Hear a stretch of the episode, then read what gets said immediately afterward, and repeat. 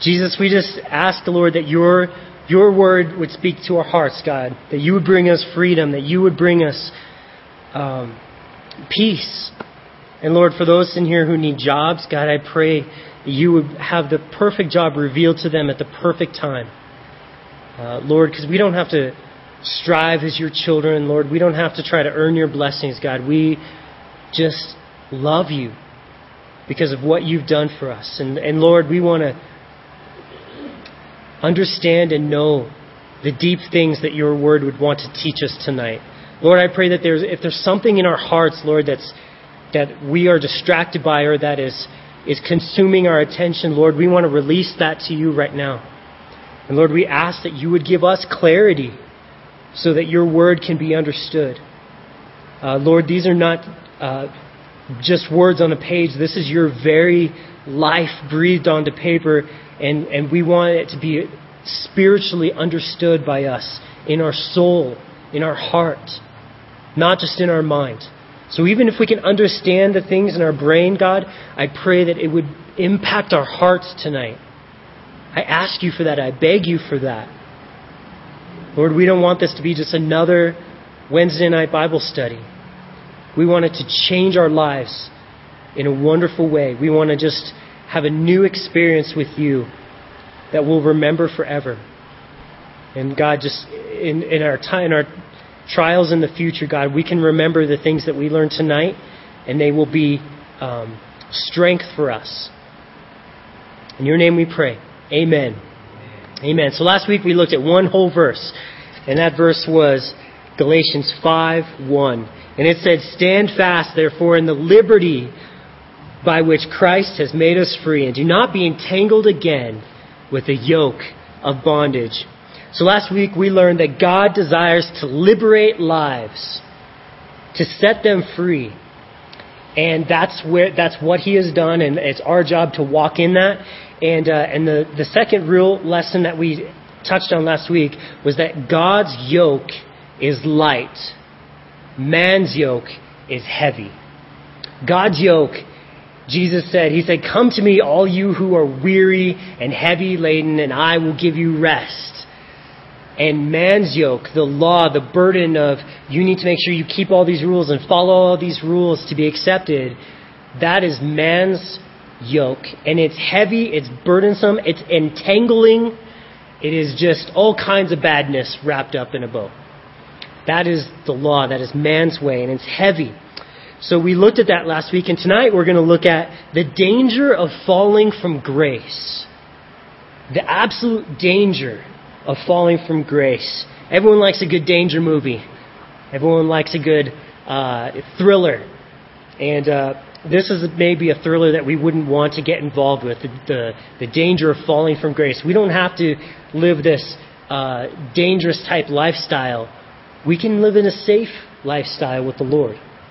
And it doesn't mean that the world around us isn't going crazy, but it means that our relationship with the Lord can be so strong and we can trust and rest in Him so much that no matter what is going on around us, we are at peace. And we have confidence in where we're at. So, again, verse 1 Stand fast, therefore, in the liberty with which Christ has made us free, and do not be entangled again with a yoke of bondage. It's saying, Stand fast in that grace of God. We cannot go back to the law. Uh, this is after coming to know God. You know, there's a diff- uh, this is a, a different kind of bondage than the bondage of someone who um, doesn't know God. You know, the, the bondage of people who are are lost in the world. That's a bondage to sin, and and that's you know we understand that bondage. We most of us in this room, probably all of us in this room, know Jesus, and so we know that you guys have been set free from that bondage. This is a different kind of bondage. This is a bondage that comes after you know the Lord. And it's a bondage that is so sneaky. It comes in and it, it deceives us uh, into falling away from the simple trust that we're, that we're remembering. Uh, these religious rules that we tend to put ourselves under, they choke out real spiritual life.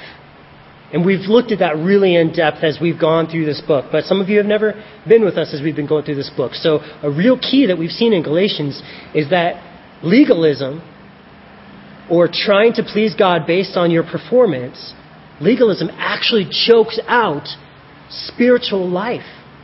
Legalism is a sorry attempt to be spiritual instead of what God wants us to be, which is truly spiritual, spiritually alive human beings. And so these religious rules just choke that out. And, but we are free not to follow these rules. We have become free, like this verse says, to just be a loved child of God. And contrast that, or instead of, a religious striver. A religious striver. Now, I'm just honestly, can you think about times in your life where you just got so tired spiritually? You just thought, man, I have been trying so hard and I'm not making any progress. Or I feel like God's not speaking to me. Or I feel like God's not pleased with me. Or I've been struggling with this sin and I can't have victory over it. That striving is what we've been freed from. That striving. And we're going to see a little bit about how that happens as we go into this really practical section of Galatians chapter 5. So look at verses 2 through 4. It says, Indeed, I, Paul, say to you that if you become circumcised, Christ will profit you nothing. Let me say that phrase again. Christ will profit you nothing. And I testify again to every man who becomes circumcised that he is a debtor to keep the whole law.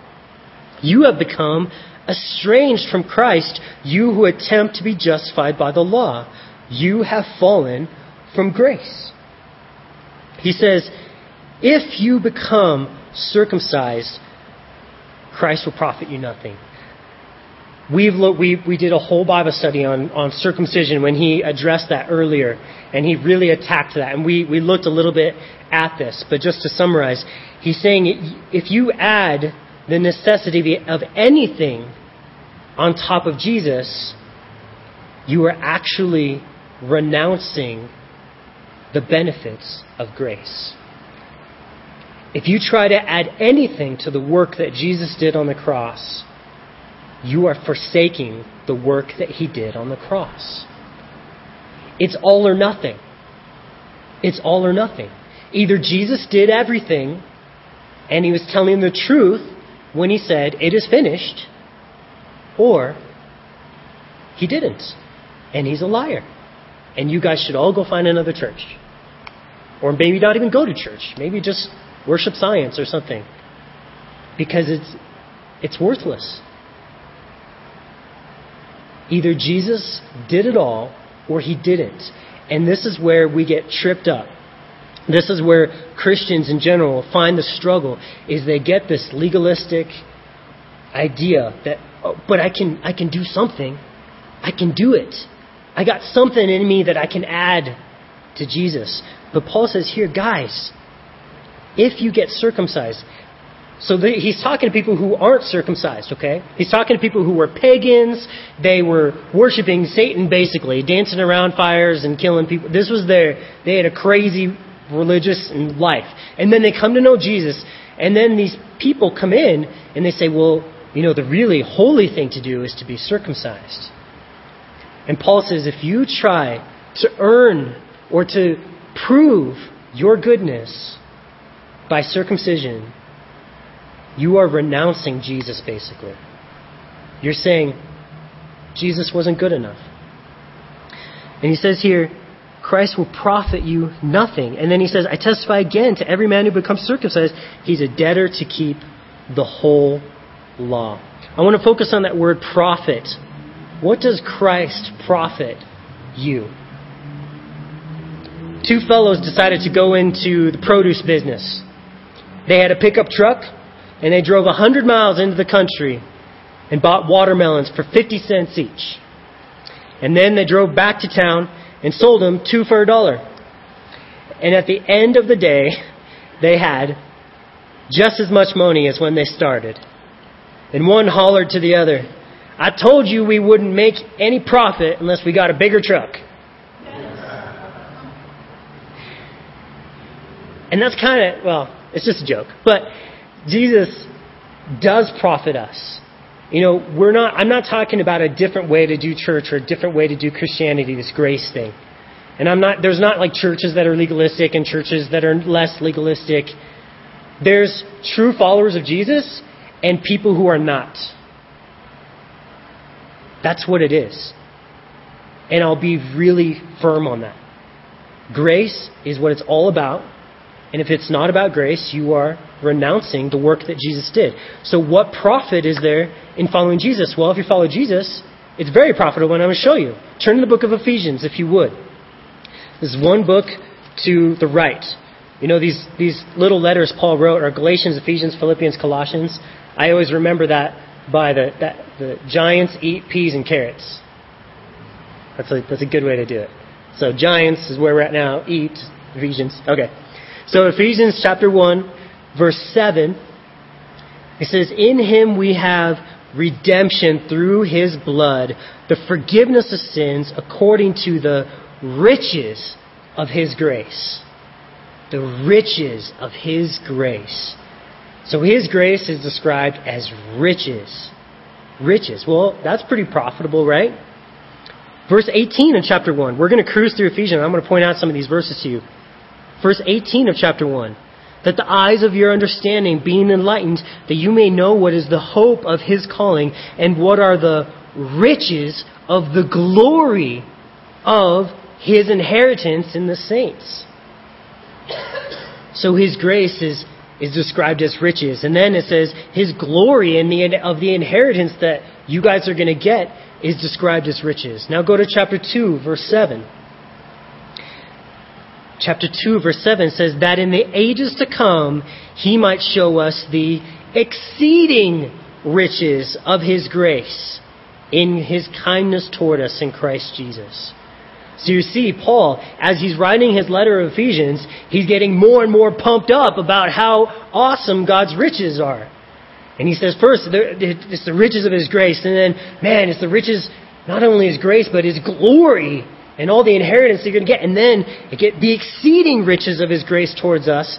And look what it says in that verse, actually, that the, in the ages to come, what does that mean? All of heaven, all the billions of years you're going to be in heaven, all the time that you're going to be spending with God, what is he going to be doing? All he's going to be doing is showing us the exceeding riches of his grace. And yet we think somehow that grace doesn't profit us as much as legalism we have to start to see the wide gap, the, the absolute necessity of grace and the necessity of turning away from legalism. So, the exceeding riches of grace. Now look at Ephesians 3 8. To him, to me, who am less than the least of all the saints, this grace was given that I should preach among the Gentiles the unsearchable riches of Christ unsearchable now. He went from exceeding to now he's just at unsearchable. I can't even, you'll never be able to understand how gracious God is or the amount of resources God has given you in His grace described as riches. You'll never be able to understand. You'll never run out of resources. And that's why when someone says, I burned out from following God, I'm like, you haven't been following God. You've been trying. There is no burnout with Jesus because the resources are unlimited with Jesus. If you have struggled with burnout, and people have this term of burnout in the ministry, it is clearly from you've been drawing from the wrong well. You've been reaching from the wrong resources. You've been looking inside instead of up towards Jesus. So, they're unsearchable riches of Christ. Then look at verse 16 of chapter 3 of Ephesians. That he would grant you, according to the riches of his glory, to be strengthened with might through his Spirit in the inner man. What an amazing verse if you're struggling with burnout or giving up. You mean I don't have to try to figure my way out of this? I don't have to try to work harder? No, you just get granted, that means given, resources. according to the riches of his glory. So is there profit in grace? Man, there's so much profit in grace. Grace is very profitable. And what does that strength do? What is that granting? What is that gift? That we would be strengthened with might through His Spirit in the inner man. Man, that's what I want. That's what I want my life to look like. Don't you guys? Man, I want it to be there. I want every day to be strengthened and be mighty.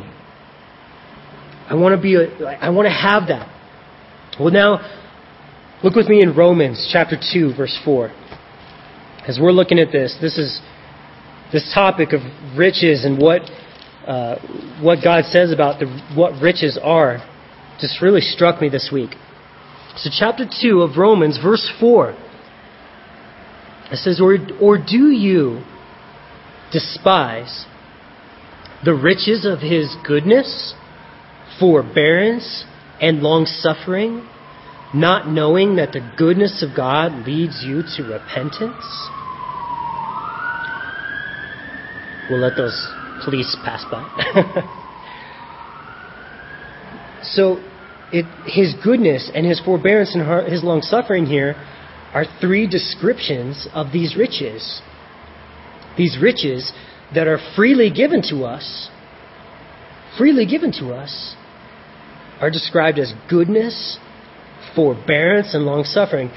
Doesn't it feel great when someone is good to you, or long suffering with you, or has forbearance with you?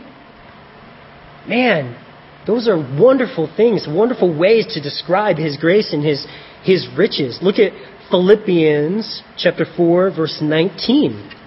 Back in that Galatians, Ephesians, Philippians. There's only two more verses that we're going to look at with this section, so we're almost there. Philippians chapter 4, verse 19.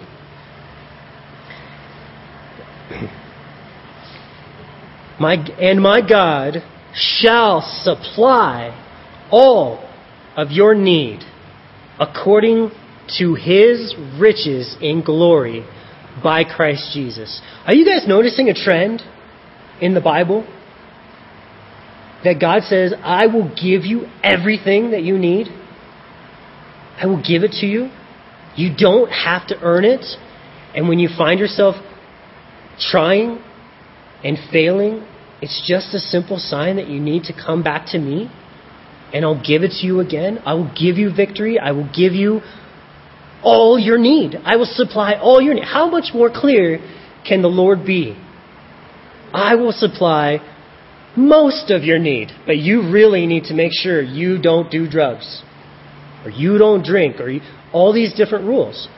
Now, we're going to talk a little bit about why a Christian looks the way they do in a, in a minute. But the rules and trying to keep the rules to prove yourself to God does not work. God supplies everything that we need. Now look at that verse is a great verse because it said he will supply all your need. We don't need to be begging for anything. He has promised to supply all your needs. He has promised to supply all your needs. Isn't it funny when you turn on certain TV networks, TBN and all the rest? Not Grace TV. If you listen to that one, you're not going to see this. But it's funny because you'll turn it on, and sometimes you'll be flipping through, and all of a sudden you're like, "Was that guy working out, or is that some sort of weightlifting competition?" No, no, that's a pastor. Well, he's sweating like crazy, and it sounds, it looks like he is just trying and he is just trying to get every single little bit of ounce of his effort into getting you to give every single ounce of your money to him. And it's the perfect picture of the opposite of this verse. Instead of God shall supply all your needs in Christ Jesus, he's saying, I need your help. God needs your money. And it's, it is heresy. It is awful. If you threw your brick through your TV, I would not blame you. Because Jesus probably does too. he probably would do that too. You know, we don't need to beg for anything. And in, this, in our church, we never, ever ask for money. Ever. And that's a big deal. We have never once portrayed that we need money. And you know what? We have been well taken care of. God has supplied everything that we have ever needed, including crazy big vision things that we've been able to be a part of and are going to be a part of in the very near future, too. But like having a radio station, like that is crazy what God has done with us. And He has supplied every single cent. But it's not just in those big things, it's also in the things in our life. Colossians 2 2. Giants eat peas and carrots. Colossians, Ephesians, Philippians, Colossians. The last one there. Colossians 2 2 says, That their hearts may be encouraged, being knit together in love, and attaining to all riches of full assurance of understanding, to the knowledge of the mystery of God, both of the Father and of Christ. Paul wants you to understand, and through his four letters that we just, five letters that he, we just looked at, he has a clear message. God's riches are available to you, and you need to understand that. He prayed for them that their hearts would be encouraged, being knit together in love, and attaining to all the riches of the full assurance of understanding. He wants you to know for a fact that these riches are available to you. And if there's one thing you get from tonight, I hope it's this grace and the resources that are available through grace and trust in the Lord never run out. They always are available to you. And you will never find the bottom of the barrel and be like, oh, I've trusted God all these years. And at this very important struggle or time in my life, He's, he's let me go and He didn't provide everything I could possibly need. It will never happen. Grace works. We have to always do that. Now, check this out. Patrick Henry said, I have now disposed all of my property to my family, and there's one more thing I wish that I could give them, and that is faith in Jesus Christ. If they had that one, if they had that, and I had not given them a single shilling, they would have been rich. And if they would not have that, I would have given them all the world, and they would be poor indeed. I like that quote.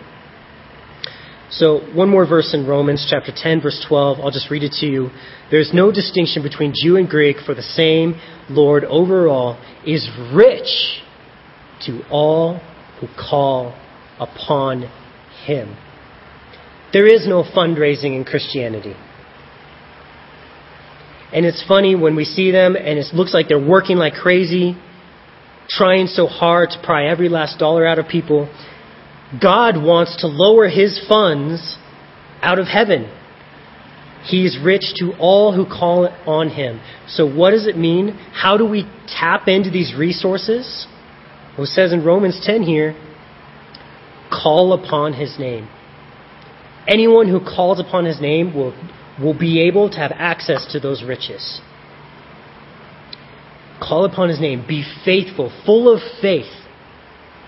Luke 16:11 says, "Therefore, if you had, uh, if you have not been faithful in the in the unrighteous mammon, who would commit to your trust the true riches?" The true riches. And Jesus is having a conversation there about money and people's trust in money and trust in being rich and wealth. And, and he said, listen, if you relate to God with faith, faithfulness, calling to Him, asking Him, trusting Him, you are going to find true riches are going to be given to you, entrusted to you. True riches. So, back in Galatians chapter 5, and we were in verse 3, and he says, And I testify again to every man who becomes circumcised that he is a debtor to keep the whole law. you know, if you choose to live by the law, you are bound to keep it. James 2:10 is a cross reference here and it says, "For whoever shall keep the whole law and yet stumble in one point, he is guilty of all of it."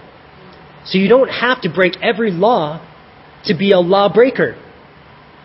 You don't have to kill everyone you meet to be a murderer. You just have to kill one. Right? And then you are labeled and branded a murderer for the rest of your life. So a lawbreaker. So he says, if you want to go with the law, understand that it's all or nothing. It's either all the law and you have to keep it perfectly every day of your life, or you go to hell, or you call on my name and believe in what I did. he says there, you have become estranged from Christ. I was really interested when I was studying, what does that word estranged mean? So I looked up the definition. Uh, so there's two here. Definition A says, to cause a person or thing to have no further efficiency.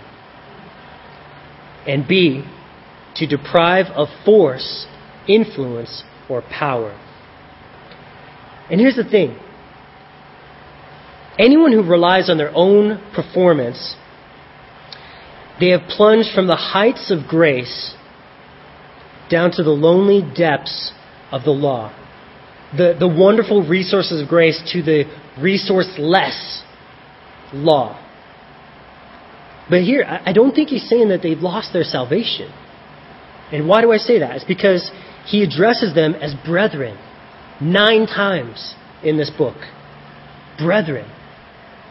He says, You ran well. He, he describes so many times. He says, You guys have done this. You were believers. But if you keep thinking this way, you will develop and eh, that you're trying to develop and grow your Christian life by your performance to the law. If you keep thinking that way, you are on a religious detour that will never bring any true fruit or freedom to your life. Which is crazy.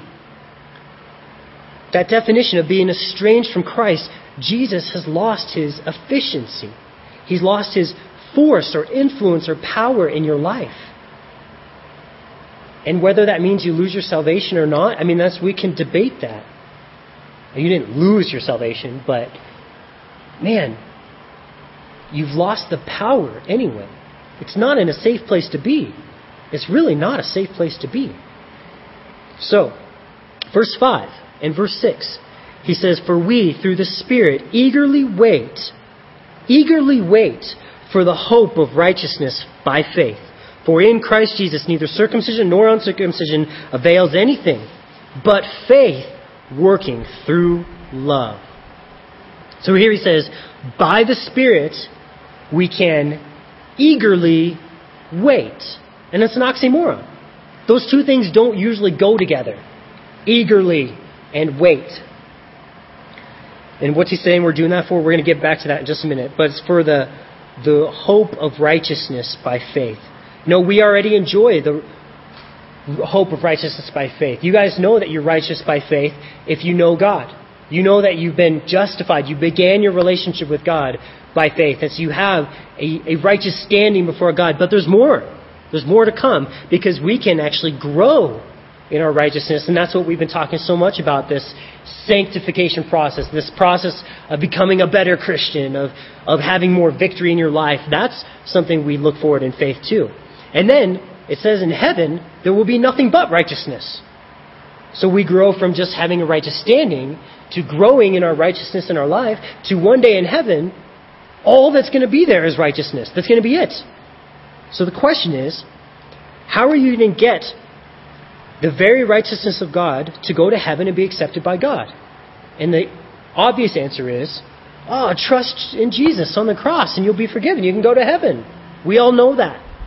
So the second question is how do you find the day by day ability and resources to grow in that righteousness? And the answer is trust in Jesus Christ. There's no more. There's no deeper thing in Christianity to being a great Christian.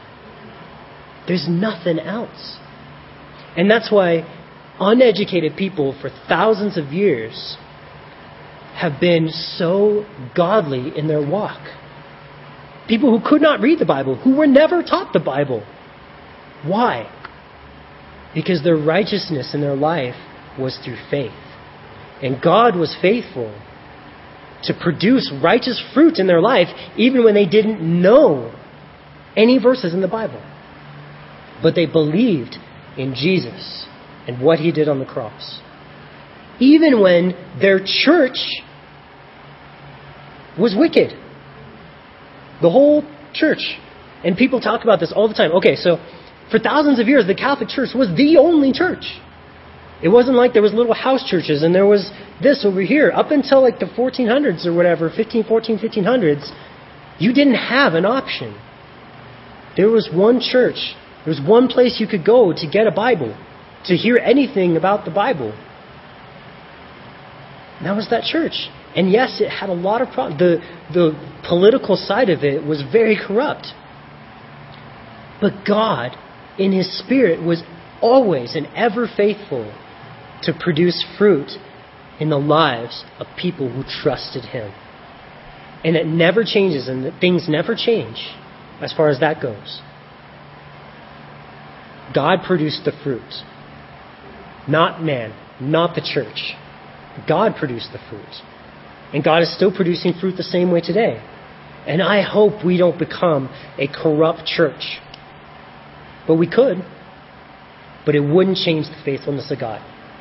He would still be faithful to produce fruit in people who trust in Jesus Christ, just like He still saves those who trust in Jesus Christ. In the Old Testament, it was always do this and live. Here's your set of rules. Do them and you'll live. Whereas in the New Testament, what we find and what we learn is Christ did this, so live. Wow. Wow, what a difference. It doesn't depend on anything I do? No. It's total, complete freedom. Christ did this, so you live. Wow. So our verse says here that he is uh, he's a debtor to keep the whole law. Oh, he says here that we wait upon the Lord. Right? Where am I at? I, I lost my place. Every man who becomes strange, for by the law you have fallen from grace. Yeah, I just read 5 and 6, right? Okay, so he says, by the Spirit we eagerly wait. So that's what that's the part I'm on right now. We eagerly wait. Eagerly wait. Again, it's a it, that, that doesn't make sense that we eagerly wait. How do we wait upon the Lord? And furthermore, how do we eagerly wait upon the Lord? Is as Christians, does it mean we just sit around all day? In fact, that's a term that you hear around these days is, are, are we just killing time? We're just killing, I mean, I know many days and years in my life, I, was, I wasn't a time killer, I was a time murderer. I wasted so much time in my life. So, it's not, that's not what Christians do. We don't just kill time. Psalm 25:5 says, Let, Lead me in your truth and teach me, for you are the God of my salvation. On you I wait all day. Let me give you a definition for waiting on the Lord, okay? Waiting on God is not just letting time pass, it's hoping in Him as time passes. Hoping in Him as time passes. In fact, many times in the Old Testament, the same word that's translated waiting is also translated hoping. Hoping. So we don't just wait around as Christians. Oh, I'm just waiting on the Lord. What did you do today? Watch TV? You did not wait on the Lord. Waiting on the Lord is hoping, hoping in Him as time passes. Psalm 62:5. My soul waits silently for God alone, for my expectation is from Him. So in other words, we, when you're waiting for God, you're hoping in Him, and you're hoping for nothing else. You're not looking anywhere else for your salvation. You're not looking anywhere else for your victory. You are looking only to God. God alone is what I want my soul to wait for and rest in. I don't want to wait for me to figure something out. I don't want to wait for a job to come through. I don't want to wait for my boss to realize how awesome I am. I don't want to wait for my spouse to stop, to stop acting like an idiot. I'm going to wait for God alone. I'm going to hope in God alone. And what that means is there's nothing else but Him. Psalm 130, verse 5. All these are verse 5. It's pretty cool. Psalm 130, verse 5. I will wait for the Lord. My soul waits. In His word, I hope. So it's not just that you're waiting, and it's not just you're waiting in God alone, you're also in His word. That's a great description and, and, and image of what it means to wait on the Lord. You're hoping in Him. You're hoping in Him alone, and you're hoping in Him, and you're, that's being fleshed out in your life by the Word of God. You're spending time in the Word. Titus chapter 2 verse 13 says, looking for the blessed hope and glorious appearing of our great God and Savior, Jesus Christ. Another thing we wait for is the rapture, the coming of Jesus. I'm wearing this, this bracelet today. This is a brand new one I just got, and it says, watch and wait, uh, the 10, because this is our event that we're doing here in 11 days. And this is what it's going to be about. We're going to be using scriptures like this, and we're going to be talking about waiting on the Lord and trusting in the Lord for the day of His coming. And it's going to be this amazing concert and music, and you guys have to check it out. But waiting for the Lord, we're waiting for His coming, waiting for the rapture. If that's a constant thing in your mind, man, I got to be on the move. I got to be praising the Lord. I got to be serving Him because I don't know when He's going to come. That's a great way to wait on the Lord too. And then Philippians 3:20, for our citizenship is not is in heaven, from which we also eagerly wait. Again, there's this term, this this way that Paul likes to communicate with these words that don't go together. Eagerly wait for the Savior, the Lord Jesus Christ. Paul has this thing with putting words together that don't necessarily go together. Eagerly waiting. Putting all his eggs in this one basket. So, what are we waiting for? Whatever God wants to do. Whether it's His coming or for Him to do something in our lives, bring us some victory, we're waiting for Him. Look at verse 6 here in Galatians 5. For in Christ Jesus neither circumcision nor uncircumcision avails anything, but faith working through love. So labels don't bring anything to pass in your life. Oh, but I'm a, I'm a this type of Christian. I go to this church. I cut my hair this way. I do this. I'm abstain from this. Those kind of labels never bring anything to pass in your life. Only faith engages us with all the power of Jesus to actually be spiritual people. So faith working through love matters. Faith being worked out through love. Us becoming loving beyond comprehension is the fruit of, God, of, of uh, trusting the Lord like this. This will happen. You will become the most loving person. I was having a conversation with you guys right right now. We were talking about a person who is so loving that you just can't believe it. It's beyond comprehension. And that's fruit of faith. So it's not someone's label that shows whether they're a Christian or not. It's not someone whether someone does something or doesn't something that shows whether they're a Christian or not. It's how much your faith has been turned into love in your life. How much your faith has engaged with the power of God, which has turned your life into love. Verse 7 through 9. You ran well. Who hindered you from obeying the truth? This persuasion does not come from him who calls you. A little leaven leavens the whole lump. Leaven speaks of sin. And here, legalism is sin. Legalism is always sin. And if you haven't gotten it yet, it's sin. It is not the way God works. It's fighting against God. When he wrote to Corinth and he wrote the book, uh, the book of 1 Corinthians and 2 Corinthians, their leaven he talked to them about was sexual sin. Here, it's legalism, but in both ways, it was wrong. And in our church, and in the church in general today, you know, it could be something like bad doctrine. You know, it's the difference between spiritual life and spiritual death, where if you have this idea of grace and you're moving forward with it, you're going to have life. But if you have another way of looking at it, and I know pastors, and I've heard pastors on the radio, not Grace FM, but I've heard pastors on the radio teaching that it's about your efforts. You've got to put the right efforts in. And it's, about, it's on you. It's dependent on you. And it's false teaching, and it's going to be spiritual death for those people. Verse 10 I have confidence in you, in the Lord, that you will have no other mind. But he who troubles you shall bear his own judgment, whoever it is. And I, brethren, if I still preach circumcision, why do I still suffer persecution? Then the offense of the cross has ceased. One thing legalism does it removes the offense of the cross. It says you can produce a lot of this spiritual life by your own efforts. You can do this. You can do it. And that's why it's so dangerous when you have a preacher, a teacher of the Bible, who is like who has been influenced by psychological motivational speakers.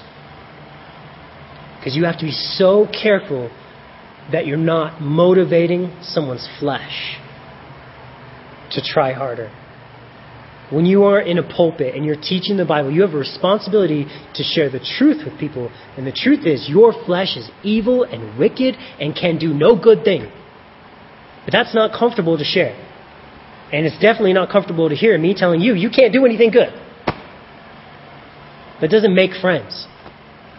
But if I follow it by teaching the truth of grace and all the riches that we just talked about available to you, it is good.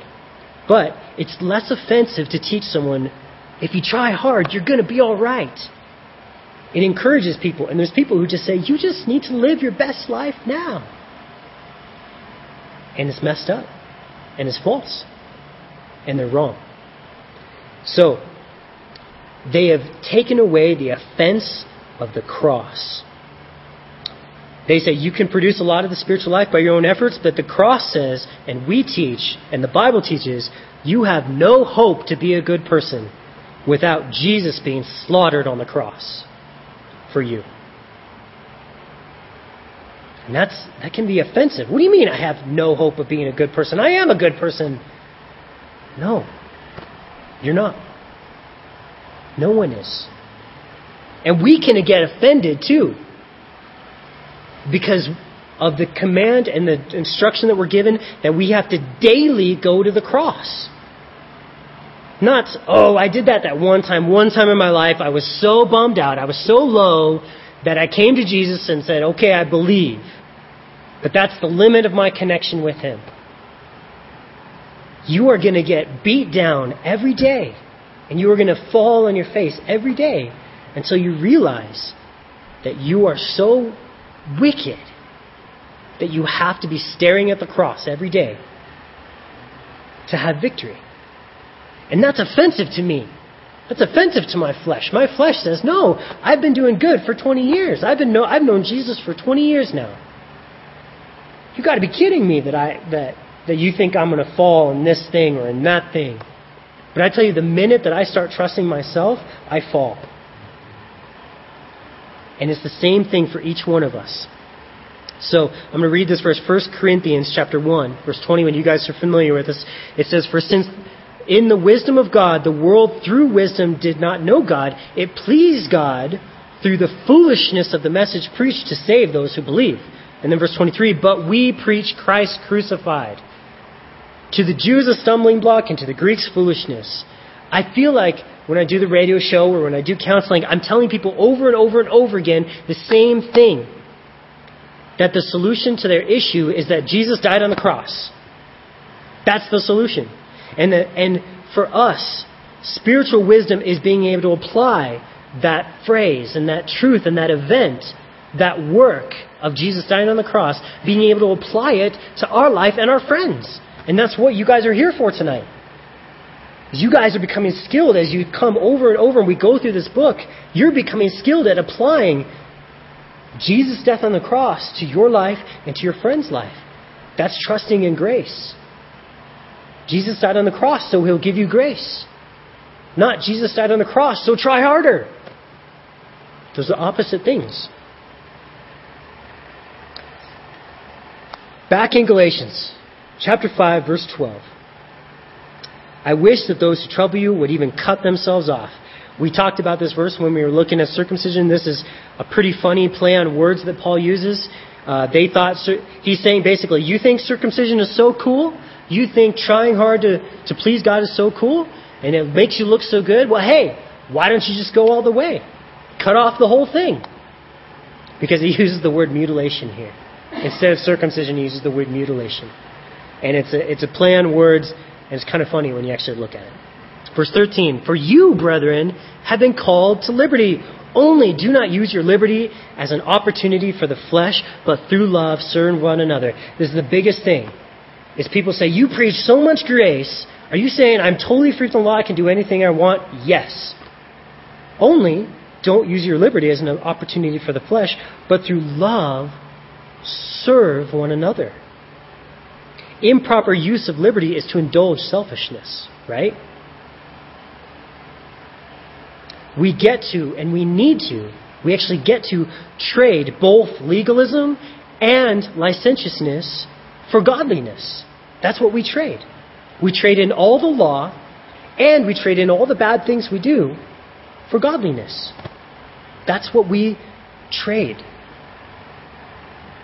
It's not that we get freed from the law and we just get to sin as much as we want.